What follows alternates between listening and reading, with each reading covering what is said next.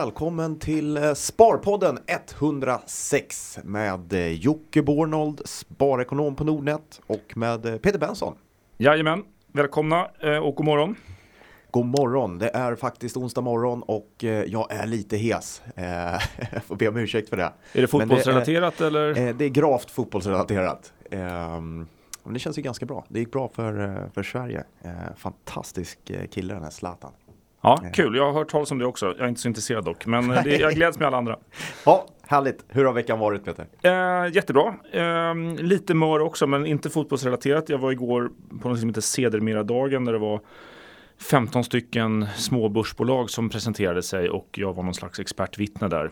Och att hålla isär 15 stycken forskningsbolag, det är inte det lättaste. Nej. Ganska små bolag. Jättemånga imponerande grejer, men oj, oj, oj. Man blir trött också kan jag säga av det. Men vi, vi, vi, kan vi inte återkomma lite till det? Det kan vi göra. Det kan vi göra, absolut. Det är någonting som... Eh, eh, jag var ju också där, faktiskt. Jajamän, det var det. Eh, på sedermera-dagen. Eh, och eh, det är väl någonting som ligger oss båda ganska varmt om hjärtat. Mm. Med småbolagen. Så att, det, det tycker jag vi ska göra. Vi återkommer dit. Eh, ska vi dra igång lite lyssnarfrågor på en gång? Ja, det kan vi vi göra. Har ju, vi har ingen Eva med oss eh, idag. Nej, hon har ett jobb att sköta. Ja, hon har ju det. Men jag, kan inte jag flika in lite? Jag har bara den här följetongen om min pensionsflytt som Ja, jag vet inte om, det intresserar folk. Men, jo, men nu, nu fick jag faktiskt tillbaks brev från SPP för de accepterade inte att agera på fullmakt från Nordnet utan jag fick kontakta dem själva. Okej. Eh, SPP var jättevänliga och eh, de sa att det skulle ta 10 bankdagar men efter bara 3, 4, 5 så fick jag hem papper från dem. Eh, och nu har jag fått hjälp av Nordnet att fylla i de här papperna och ska skicka dem då till eh, mina två före detta arbetsgivare eller de som jag vill flytta försäkringar från. Okej. Så att eh, det rullar på. Sen här blev jag varse också när jag ringde till SPP att, att tydligen så eh, har, finns det en fullmakt utställd för Max Mathisen att hantera alla mina pensionspengar. Eh, och den har de haft i drygt tio år utan att jag vetat om det. Kopplat till en arbetsgivare jag hade för ungefär tio år sedan. Och sen dess har då Max Mathisen haft fullmakt att titta till, ta hand om och sköta om mina pensionspengar. Det kom som en total överraskning för mig. De har som tur var inte gjort någonting. Nej. Eh, eh, men så att ja, man lär sig. Är, är det en fullmakt för just den tjänstepensionen du fick från den arbetsgivaren då? Eller var det mer en, en Nej, generell? jag, nej, det var en generell fullmakt för Max Mathisen att handha alla mina försäkringar hos SPP. Och då Mm. Jaha. var det en försäkring kopplad till min tidigare arbetsgivare Dagens Mm. Industri. Men sen dess har jag då byggt på med ytterligare tre försäkringar Ja. eh, i SPP men, men med en annan arbetsgivare. Eh, men den har då också Max Mathisen rätt att sköta trots att den arbetsgivaren hade Söderberg Partners som är en annan sån här eh, aktör. Så det är ganska krångligt. Eh, men alla har varit väldigt vänliga och eh, efter lite pappersarbete så ska vi väl lösa upp det där också. Snyggt. Spännande. Ja, det vet jag inte om det är spännande, men det är intressant. Ja men det är intressant, jag tycker det. Lyssnarfrågor? Vi kör lite lyssnarfrågor, Ja. absolut. Vi har några ganska bra tycker jag. Ja, vi får väl se. Ja, nu ska vi se här då. Eh, Jag, jag läser det här. Eh, här har vi en lyssna, lyssnarfråga. Han öppnar upp med Hej. Eh, vid nyintroduktion som till exempel Waystream som hade introduktion på First North så tecknades 2200 nya aktieägare eh, aktier eh, för 22 kronor styck. Eh, Men på första handelsdagen så sjunker kursen under 22 kronor. Eh, aktien går inte att blanka och storägarna har låst upp sig för en period. Är det här personer som då säljer med förlust första dagen eller vad är det som händer? Tack för en bra podd. Vad säger du Jocke? Vad är det som händer? Ja, vad är det som händer? Ehm, kan vara lite olika saker.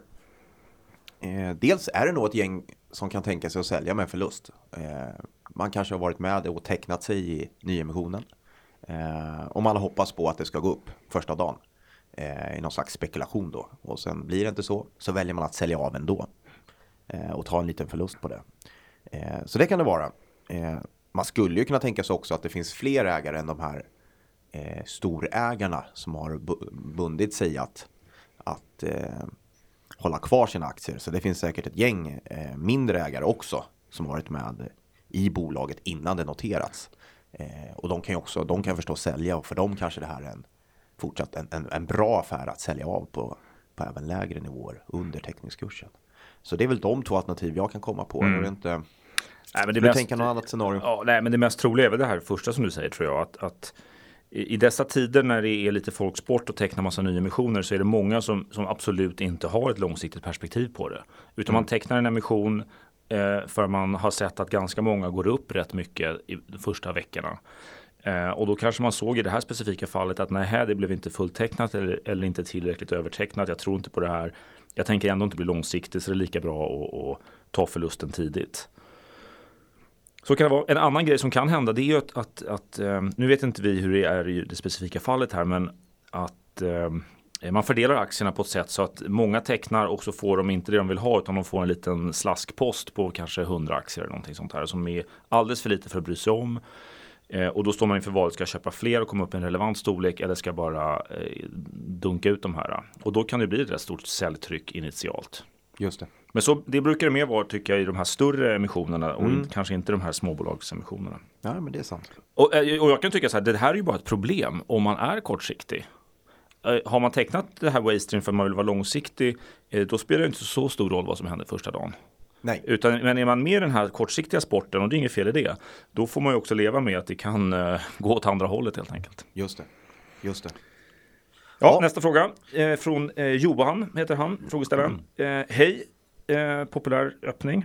Eh, vad händer med mitt bostadslån om marknadsvärdet sjunker och huset då blir belånat till mer än 85 procent? Exempelvis köper jag huset för 3,5 miljoner och belånar det till 85 procent. Marknadsvärdet sjunker till 2,5 miljoner och belåningsgraden ökar över 85 procent.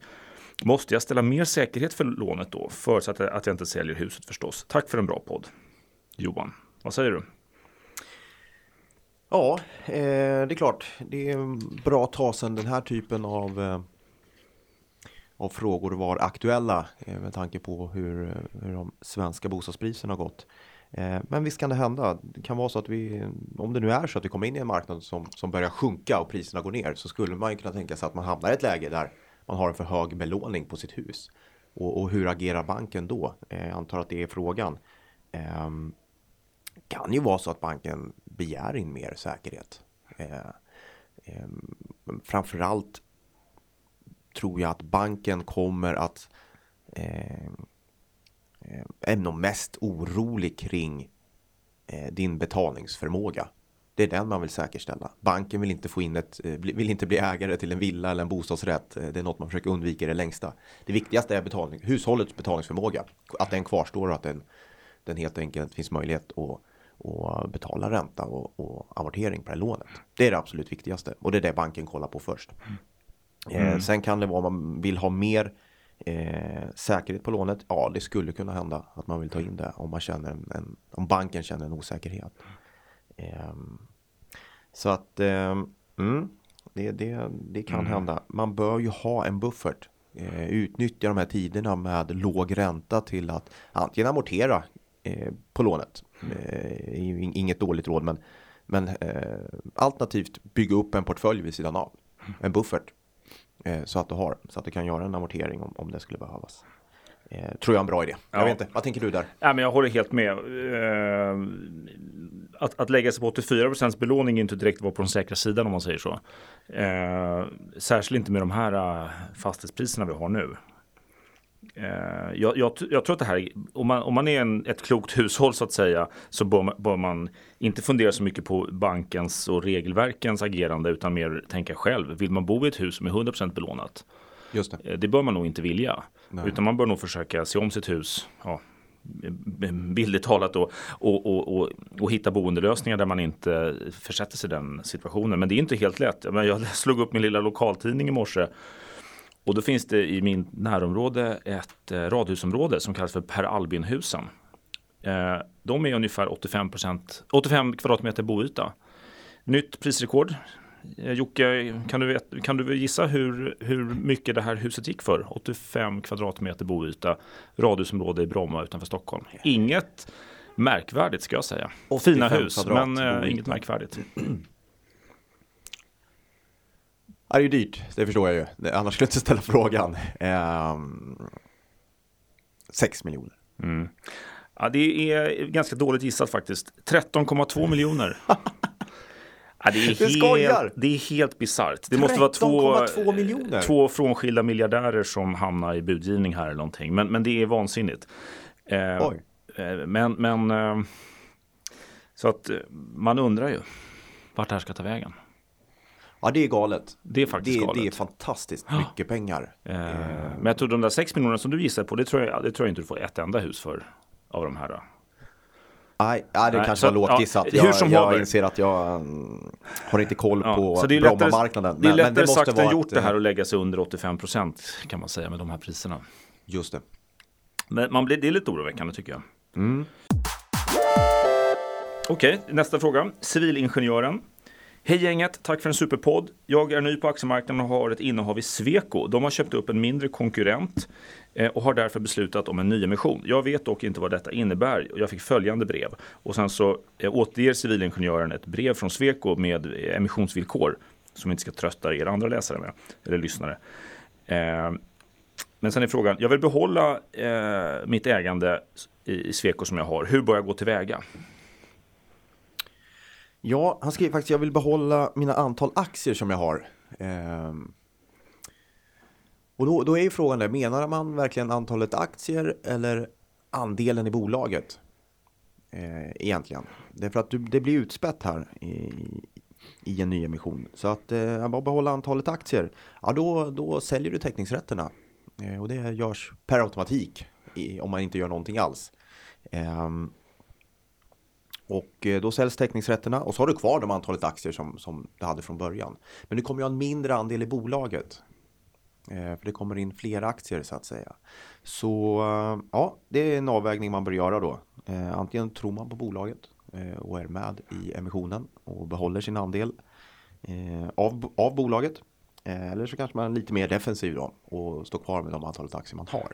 Ehm, men det, det är det som kommer hända i alla fall. Mm. Alltså antingen så får, får civilingenjören en liten slant för sina teckningsrätter eller så måste han lägga upp en liten slant på bordet för att behålla sin, sin andel och då få lite fler aktier. Just det. Eh, Sweco är ett superfint företag. Jag är jätteimponerad av Sweco. Eh, då, och, och det här förvärvet tror jag är bra och, och, och sådär. Eh, aktien har gått rätt bra på sistone så det inte längre är superbilligt. Men rent allmänt sett, såna här, den här typen av emissioner som görs av den här typen av skäl, det vill säga vi gör ett förvärv för att växa och det går bra och så, så, så kallade offensiva nyemissioner från bra bolag, de ska man ju ofta vara med på. Tror jag. Absolut. Det finns Det- liksom ingen anledning att, att se det som någonting dåligt. Nej. Eh, men som sagt, Sweco-aktien är inte superbillig så att man får ju man får titta på det. Eh, Okej, sista frågan. Lars, tack för en bra podd. Jag har följt den mer eller mindre från start. Eh, ofta rekommenderas man som sparare att ha en liten del av sina pengar i råvaror. Håller ni med om det? Eh, och ska man då köpa rena indexfonder som till exempel Handelsbanken råvarufond eller situationstecken smartare slutcitat fonder som typ Managed Futures-fonder med vänlig hälsning Lars. Vi undrar om inte vi haft den här frågan förut. Vi misstänker att Lars kanske jobbar på Handelsbanken och skickar in de här frågorna Ja. om Handelsbankens råvarufond. Framförallt misstänker vi att han jobbar med just Handelsbankens Ja, råvarufond. mycket möjligt. Ja. Eh, vad säger vi om det här med råvaror? ja, det är svårt. Eh, det här tipset eh, kommer till och från. Eh, råvaror eh, har kommit in eh, som en del i många portföljer och eh, det har varit väldigt populärt det här med att växla eh, mellan Eh, tillgångslag, tillgångsslag, att man alltid ska hitta en rätt mix där och så vidare. Jag har inte hoppat på den trenden riktigt själv. Jag, jag ehm, tycker det är svårt med råvaror. Jag tycker det är en eh, prissättning som är svårt att sätta sig in i. Ehm, eh, så att, eh, nej, jag, jag rekommenderar inte att eh, ha råvaror i portföljen om man nu inte är eh, sugen och intresserad av att läsa på mer kanske om det. Ehm, men eh, vill man göra det så är det en bra fråga. Vilken typ av fond ska man ha då? Den här fonden eh, tycker jag verkar vettig därför att den är eh, ganska billig. Eh, 0,75 procent. Eh, och det är en indexfond.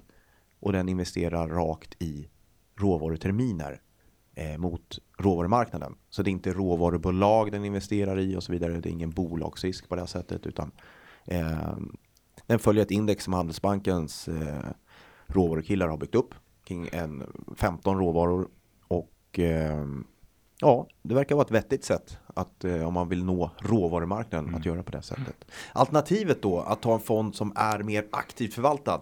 Någon som eh, tar eh, positioner kanske i råvarumarknaden eller mot råvaror eller det kan vara alla möjliga varianter på det. Eh, ingen aning, svårt att utvärdera.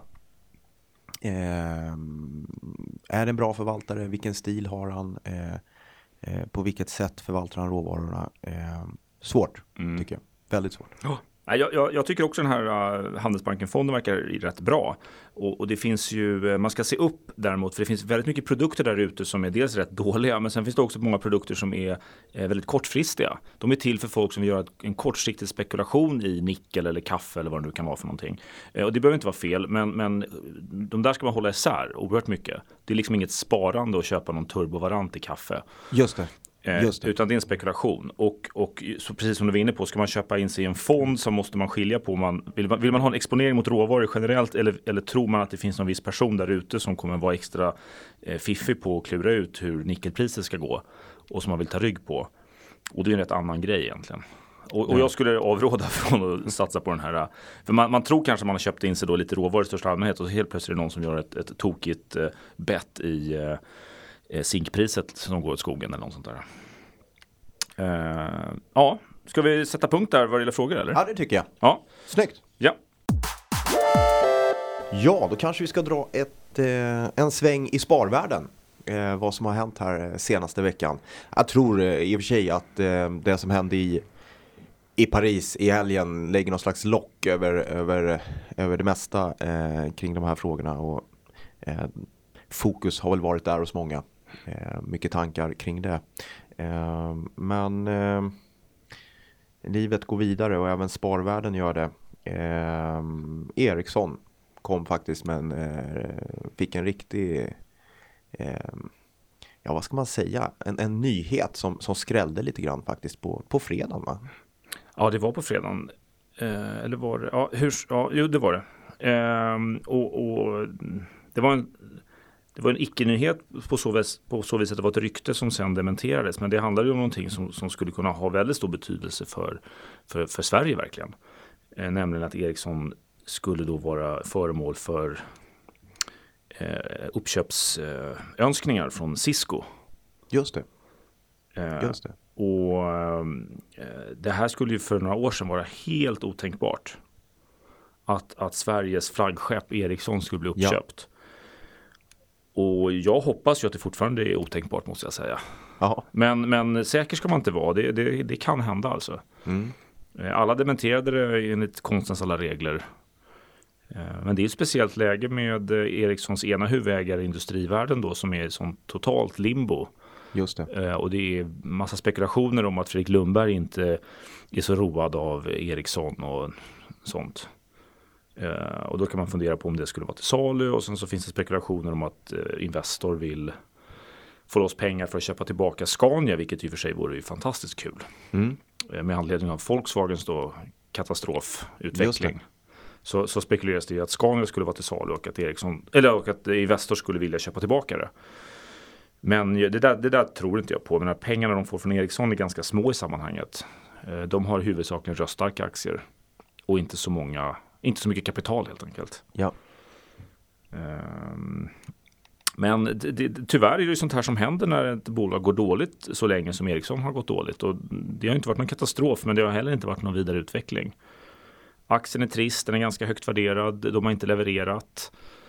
Eh, plöjt ner oerhörda pengar i uppköp, eller små förvärv, teknikförvärv och sånt där.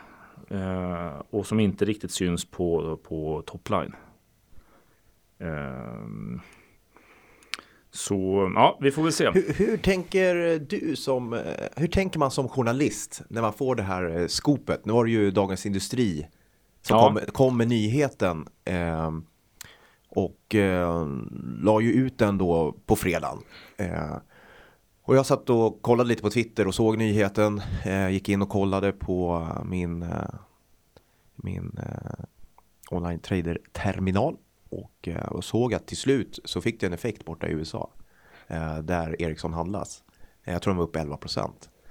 Så det har ju en stor påverkan den här typen av nyheter. Hur tänker du som journalist? Om du hade fått det här, vad tror du? Är det ett tips man får eller är det en... Hur, ja, men... går, det, hur går det till? Man skriver, för det är ju ganska känslig informationen är väldigt viktig och känslig förstås. Ja, absolut. Ja, men, eh, när man då är så säga, i branschen så tittar man direkt på vem det är som har skrivit det här. Och i det här fallet var det Anders Hägerstrand som är DIs kanske eh, han är en utmärkt, eh, han har jättefina källor och jättebra nyhetsjournalist och, och, och jätteduktig. Eh, och han och jag och alla som håller på med ekonomijournalistik tänker direkt om man då får en uppgift från en källa. Vad är källans agenda? Ja. det finns alltid en agenda eh, och man, det, man kan inte låtsas om att det inte är så utan eh, här skulle det kunna vara så att det är någon som har en agenda, någon typ av kortsiktig agenda Just det. eh, i att påverka aktien. Men det tror jag inte eftersom jag tror inte att Anders Hägerstrand eh, som person eh, det är inte den typen av källor han brukar ha om jag ska uttrycka det så. Han brukar ha mer industriella källor och inte liksom någon slags spekulationsspäckare, blankare. Liksom sånt. Men osvuret är bäst. Man, det, man vet inte. Någon har en agenda och någon har berättat det här. Det är sannolikt inte svartvitt. Det är sannolikt inte så att det är 100% sant eller 100% falskt utan, utan det är någonstans mittemellan. Eh, de har dementerat det men på ett sätt som gör att det fortfarande är väldigt sannolikt, tycker jag i varje fall, att Cisco är jätteintresserad av Ericsson. Visst får man ändå den känslan? Ja, jag får ja. också den känslan i dementierna. Att eh, eh, ingen rök utan Mm. eld ändå. Och det tänkte jag på redan när de presenterade det här. De presenterade ett samarbete med Cisco några dagar tidigare. Eh, och det är jättesällsynt att man presenterar samarbeten och pratar om siffror och synergier och, och, och besparingar och sånt här. Då bildar man ett gemensamt bolag i sådana fall. Mm. Det är inte ett avtal som man presenterar på det här sättet utan det kändes ganska mycket som att egentligen så var det någonting annat man ville göra och så pratar man om det här samarbetet istället. Det, så det är ganska ovanligt. Lite fortsättning följer kanske. Ja, Eh, kanske. Eh, Personligen och med, med hjärtat så, att säga, så hoppas jag att det inte blir någon fortsättning följer faktiskt. Ja. Eh, Jag hoppas att Ericsson får vara kvar och att de får rätta till sin verksamhet och inte bli utköpta nu här på botten. Just det. Samarbetet verkar ju mottagits positivt med Cisco vad jag förstod. Eller? Ja. Och det är säkert ett bra samarbete och det visar ju också på att det kanske finns goda skäl för Cisco att vara intresserad av att köpa Ericsson. Att det finns beröringspunkter som är bra liksom. Men det finns ju, ja, mm, vi får se. Ja, Men ska vi gå från Spännande. största bolaget till det kanske de minsta bolagen då? det kan vi göra. Eh, plocka upp det där sedermera dagen. Eh, handlade om småbolag. Eh, microcaps eh, brukar man prata om ibland. Och den marknaden är ju stor eh, i Sverige. Eh, och eh, när vi pratar microcaps då, då pratar vi aktietorget och vi pratar First North.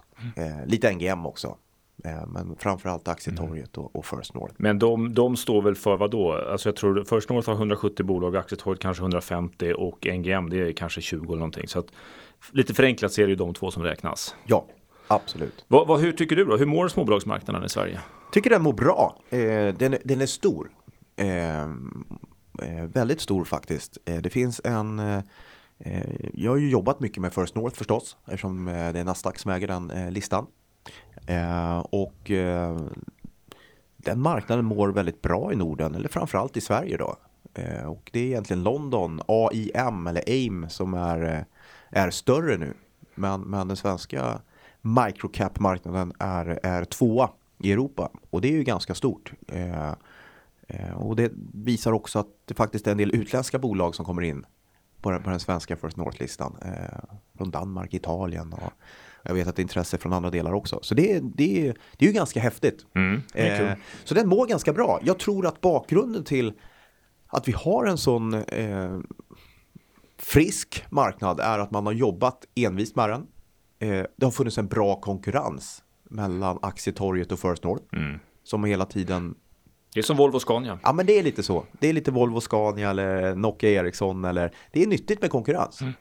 Ehm, och eh, det är också en enorm fördel i att båda de här listorna ligger i samma system som Stockholmsbörsen.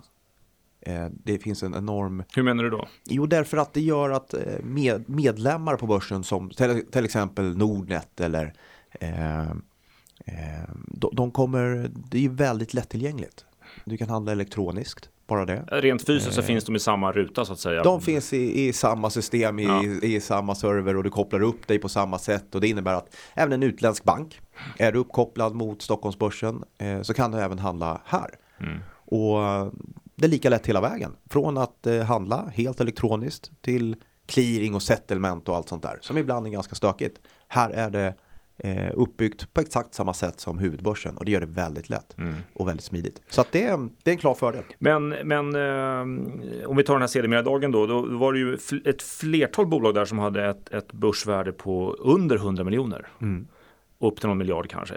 Och är inte likviditeten ofta vansinnigt dålig? Jo, det händer eh, att den är dålig. Det är ju inte som Volvo eh, där du kan handla ganska stora volymer eh, på mikrosekunder. Eh, nej, det är det inte. Likviditeten ser annorlunda ut. Eh, likviditeten är väldigt individuell i de här bolagen. Det här är ju väldigt många bolag eh, som är noterade så att det måste man kolla upp och det är viktigt att man kollar på det när man ska investera i den här typen av bolag. Eh, det kanske är lätt att komma in i bolaget. Eh, är det lika lätt att ta sig ur bolaget? Och det, det finns väl många, eh, det finns flera sätt att titta på det. Ett sätt är att titta på hur många aktier finns det ute där. Ehm, man brukar eh, prata om free float och så vidare, men egentligen handlar det om, är det så att några huvudägare sitter på 95% av aktierna, ja då är det inte så mycket aktier ute där i övrigt att handla med. Och då blir det svårt. Det brukar finnas någon, någon regel där, 30, över 30 är bra i alla fall. Eh, men det, det, får man kolla. Hur, hur ser det ut? Eh, man får också kika historiskt. Hur mycket avslut sker i det här bolaget? Eh, och de flesta av de här bolagen har ju också en likviditetsgarant som det heter. Ett värdepappersbolag som ställer priser i bolagen. Eh, vilket kan underlätta i alla fall om man vill kliva ur. Det är ganska relativt också kan jag tänka. Men om du har ett börsvärde på säg 100 miljoner. Då kanske du, har, du kan ha en väldigt bra handel givet den storleken. Men att den ändå inte räcker till för en någorlunda stor investerare. Absolut. Um, det, är ju, det blir ju hopplöst svårt att köpa för en miljon kanske eller någonting sånt där. På kort tid i varje fall. Så är det. Så är det. Um, och då, det får man nog bara acceptera helt enkelt. Uh, jag kan tycka också att det ska synas i värderingen när du köper. Du ska få någon slags premie för det. Eh, tänk på det i din, din värdering av bolaget. Att, att eh, är det svårt att gå in och ur så, så bör det också synas i priset. Mm. Ett, en grundregel är väl att inte stressa eh, kring de här småbolagen. Det är inte daytrading-firmor eller daytrading-handel i de här utan du måste vara långsiktig. Och även när du går in och ur i de här aktierna så måste du vara tålmodig. Mm. Det tror jag är viktigt. Ja, fy bubblan. Du, äh, det där har jag råkat ut för några gånger. Att man, ja. man äh, att man fastnar? Ja, det kan vara lätt trögt helt enkelt. Du, eh, och ägare och ledning sådär, hur ska man se på det? Ja, jag, jag, tycker ju att om man kommer till led, ofta är det samma sak här ju i de här bolagen. Det är väldigt ofta så att ledning och ägare eh, är, är, samma. Mm. Och det är ganska bra också. och det är bra det, det, jag gillar ju det. Jag gillar när eh, och tycker att det ska vara så. Ledningen ska vara ägare i bolaget. eh, vd ska, ska även vara investerad i bolaget. Jag vet inte, vad tycker du? Absolut, absolut. Eh, ju mindre bolaget är desto viktigare blir ju personerna tycker jag. Mm. Eh, ju större bolaget är desto, desto mindre viktiga är personerna oftast i varje fall. Ja. Personerna är aldrig oviktiga men, men, men det och, och eh, superviktigt tycker jag det här att att, eh, att man känner att man har samma agenda. Att de är ute efter att göra något bra av det här bolaget, bygga upp det, ja. göra det lönsamt. Kan låta som en självklarhet men det är tyvärr inte alltid det. Det finns ganska mycket forskningsbolag och andra bolag där, där eh, huvudpersonerna tror jag till stor del drivs av helt andra saker. Inget fel i det. Eh, det är väl fantastiskt om man drivs av att lansera ett läkemedel som är bra för, för mänskligheten så att säga. Men, men eh, då ska man kanske inte heller som investerare inbilla sig att man hoppar på på, på en resa där agendan är att tjäna pengar i, största, i första hand. Nej. Så det, det, det, det, är inget, det är inget fel att ha en annan agenda men man bör tänka igenom det där. För det är, särskilt i de här små bolagen så kan det skifta väldigt mycket. Mm. Det kan finnas prestige, det kan finnas familjeband, det kan finnas alla möjliga saker. Så att, tänk igenom det här med agendan. Vill vi samma saker? Har vi samma incitament? Och yes. göra det här bra. Kommer man till incitament också, är bra att kolla hur, hur eh, löneuttag och så vidare. Eh, är det rimligt? Mm. Har vd en rimlig lön eller är den eh, alldeles för stor? Mm. Eh, Där tycker jag då erfarenhetsmässigt att ofta i ett litet bolag som går med förlust då är ju ingen lön låg nog kan man tycka. Men, mm. men eh, det, det, är sällan några överuttag den vägen. Däremot ja. kan det hända andra saker som, som, som gör att du som minoritetsägare tappar, tappar värden. Mm. Konstiga affärer eller sådana här saker. Men lönerna är sällan jättehöga. Ägarsituationen, den brukar ju i de här bolagen brukar finnas en stark ägare. Eh, det är, det är ganska ofta så. Mm. Och det är det är någonting som eh, ofta är positivt förstås. Eh, de här eh, bolagen som många gånger är små för att de är i en, en ny startsfas eh, behöver ofta en stark ägare som kan vara tydlig. Mm. Men då gäller det ju att man som minoritetsägare också får vara med på den resan. Men också att man, man tror på den ägaren. Det är bra att följa upp ägaren. Vad har, vad har man för track record eller vad har man varit med om den här resan tidigare? Um, är man involverad i andra bolag? Um, det, är mycket, det är värt att kolla på det. Mm. Uh, mycket viktigare än i ett, i ett, stort bolag som, som Volvo eller mm. Ericsson. Jag tycker det med resa är jätteviktigt. För att köper man in sig i ett storbolag, ta någon stor bank eller, eller uh, Telia eller vad som helst. Om vi tänker oss hur det bolaget ser ut om fem år så är det ganska bra. Det är till och med kanske önskvärt att det bolaget är ungefär samma bolag om fem år som det är idag. Men i de här microcapsen då vill jag åtminstone se att vi gör en resa. Vi tar det här från att vara ett microcap till att bli ett, eller från att vara ett litet bolag till att bli ett eh, mellanstort bolag kanske.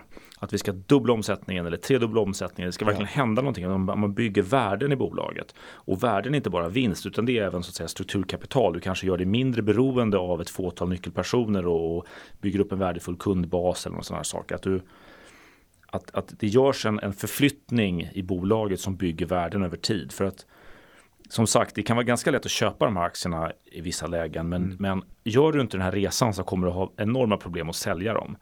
Men det roligaste är när man kan komma in tidigt. Det görs en resa, bolaget går från att vara litet och skört och, och, och beroende av några få personer till att det finns ett riktigt värde i det. Det kanske kommer in på, på um, Stockholmsbörsen, det kanske har ett miljardvärde, det kanske börjar intressera sig fonder och institutioner för det. Då kan man få en enorm utväxling. Eh, för annars är risken att man fastnar i en sån här eh, jag som gillar sådana här värdeaktier kan ibland hamna i sådana här värdefällor. Man hittar någonting som känns billigt, det kanske är P 7 säger vi. Och så tycker man det är kul. Det är bara det att det händer ingenting. Nej. Det är samma bolag eh, som är kanske en liten konsultbolag eller någonting sånt här. Och, och tre, fyra år, det är fortfarande samma bolag. De kanske till och med har tappat lite lönsamhet så att eh, det är samma vinst. Det är en ganska tråkig utveckling. Mm. Ja, men det är, det är viktigt. Hur ska man tänka med eh, analys? Hur analyserar man de här bolagen? Har du några tankar kring det? Om man är intresserad av microcap, hur ska man eh, göra? Ja, det, dels så finns det ju väldigt, väldigt, väldigt lite att gå på vad gäller extern analys. Man har väldigt sällan någon att hålla i handen här. Mm. Eh, och... och det är väl lite ett problem tycker jag. Ja. Det, det. det, finns eh, väldigt få analyser ute eh, och det skrivs väldigt lite. man, man, man, det är svårt att hitta journalister som vill skriva om det också. Jag har frågat många journalister varför. Eh, och det är inte det att det saknas intressanta infallsvinklar men man, det känns som det finns lite rädsla att skriva om bolagen därför att en artikel påverkar så mycket. Eh, och då, då blir det nästan att man väljer att inte skriva alls. Och det är lite synd på ett sätt eh, att det är så. Men det, det är ju svårt att hitta information eh, kring bolaget. Men man får ju leta själv. Man får göra sin egen mm. analys. Man måste vara, jag tror, som du säger där, eh, man måste göra det själv. Och jag tror det är extra viktigt att ha ett, ett väldigt kritiskt tänkande. Eh, köper du in det Ericsson säger vi, då, då kommer en massa andra människor ha gjort det kritiska tänkandet åt dig så att säga. Ja. Det, den, den, det priset kommer reflektera eh, Eh, väldigt mycket kunskap om Ericsson. Men alltså de här småbolagen så är det inte lika mycket kunskap inprisat i aktierna så att säga. För det finns väldigt lite gjort på det och, och någon kanske hittar någon blogg eller någon twittrare eller något sånt där som har en stark åsikt. Men det återigen, de har en agenda. De är inte nödvändigtvis ute efter att göra dig rik utan att göra sig själva rika. Eh, så man ska ha koll på agendorna både från folk i bolaget och från folk runt omkring som kommer med åsikter och synpunkter. Det tror jag är jätteviktigt. Eh, sen hörde jag en ganska kul grej här. Eh, det var någon som hade träffat eh, jag tänker apropå de här småbolagen som, som bygger upp någonting, något läkemedel och gör nyemissioner och sådana här saker. Det var någon som hade träffat eh, gänget som var chef för San Francisco stads venture capital-avdelning. Okay. Alltså de har en mm. riskkapitalavdelning som då tydligen har gjort 1500 investeringar Oj. i Silicon Valley över lång ja. tid. Jaha. Och då var det, kom det in en ny chef och sa nu måste vi strukturerat titta på vad är det som har funkat och inte har funkat. Vi har gjort 1500 Silicon Valley-investeringar. Vad funkar och vad inte funkar. Och då visar det sig, kom de fram till att erfarenhetsmässigt, det finns alltid undantag, men erfarenhetsmässigt så ska man aldrig göra mer än två nyemissioner. Man ska aldrig vara med på mer än två nyemissioner. Okej. Okay. då kan man tänka så här, första gången då går man in för att man tror på det här och si och så. Så den är svår att undvika. Mm. Men andra gången, då har det antingen gått bra för bolaget. Ja. Eh, Och då är man ute i någon bra tillväxtkurva och då kan det vara bra att hänga på. Och om det fortsätter bra för bolaget och sen så blir det en tredje emission. Då är ofta värdet så högt på bolaget att om du är med eller inte med spelar inte så stor roll för din ägarandel utan du bara ökar på din risk. Men Ja. inte så mycket din avkastning. Och går det dåligt för bolaget istället. Det var en besvikelse men vi tar nya tag, vi stoppar in pengar. Då är man med på så att säga i nyemission nummer två. Men nyemission nummer tre, då har man då har man misslyckats en gång för mycket. Då är det inte värt att försöka snitta ner sig så att säga. Nej. Det är ganska intressant att tänka så. Det Spännande. tror jag många på börsen skulle tänka på också. Ja. Köp in dig, var med på en nyemission, var inte med på den andra. Nej, nej, bra tips. Jag, jag har en del oortodoxa tips Mm. eh, som jag själv kanske, eller som jag själv, jo- så jag jobbar med den här typen av bolag. Jag, eh, eh, jag ringer ju runt Ja, det är bra. och är jobbig. Eh, inte bara till bolaget, eh, utan det kan vara kunder till bolaget, om de är kända eller man kan få reda på dem. Ring och fråga. Hur är er rela- relation? Eh, hur tycker ni det funkar att jobba med det här bolaget? Allmänna åsikter. Ehm, jag har ringt till eh, konkurrenter. Som också är ett bra info många gånger. Ehm, och ibland har jag också ringt till eh, den akademiska världen faktiskt. Det här är ju svårt att veta kring patent och forskningsresultat och ehm, eh, så det har hänt att jag ringt till universitet där man bedriver den här typen av forskning och frågat lite kring eh, vad som händer i i den här delen av, av forskningsvärlden och hur ska man tänka och om de känner till det här bolaget och kom mycket bra information från det också faktiskt. Ja, det är kanon. Eh, Ibland så bra så att jag avstått att investera. Ja. Eh, och folk är oftast ganska behjälpliga. Men det kanske var ett väldigt lönsamt samtal då för dig kan man tänka Ja, sig. men det var det nog faktiskt. Ja. Eh, och eh, var lite obekväm. Eh, gå utanför komfortzonen Mm. och ta de där samtalen. Om, och, för det, du får bra information många gånger. Mm. Eh, och rätt roligt också faktiskt. Verkligen. Ganska spännande. Ja, Så det är jättebra, jättebra tips tycker jag och också väldigt illustrativt att på ytan så är det otroligt snålt med information och ingen analys och si och så. Men börjar man rota själv så, så går det faktiskt och ganska snabbt ja, men det gör det. få reda på väldigt mycket. Ja, visst är det så. Visst är det så. Så det är det värt att göra. Och det som är kul är att man blir insatt. Ja. Och, och eh, riktigt kul kan ju vara att få vara med om en resa. Eh, med ett växande bolag. Det är jättehäftigt. Mm. Eh, bra. Kort sammanfattning är väl att eh, kika på ägarsituationen i bolaget. Kika på bolagsledningen. Eh, gör din egen analys ordentligt. Eh, och kolla på likviditeten i aktien. Mm. Ja, det är några sådana små råd i alla fall. Ja.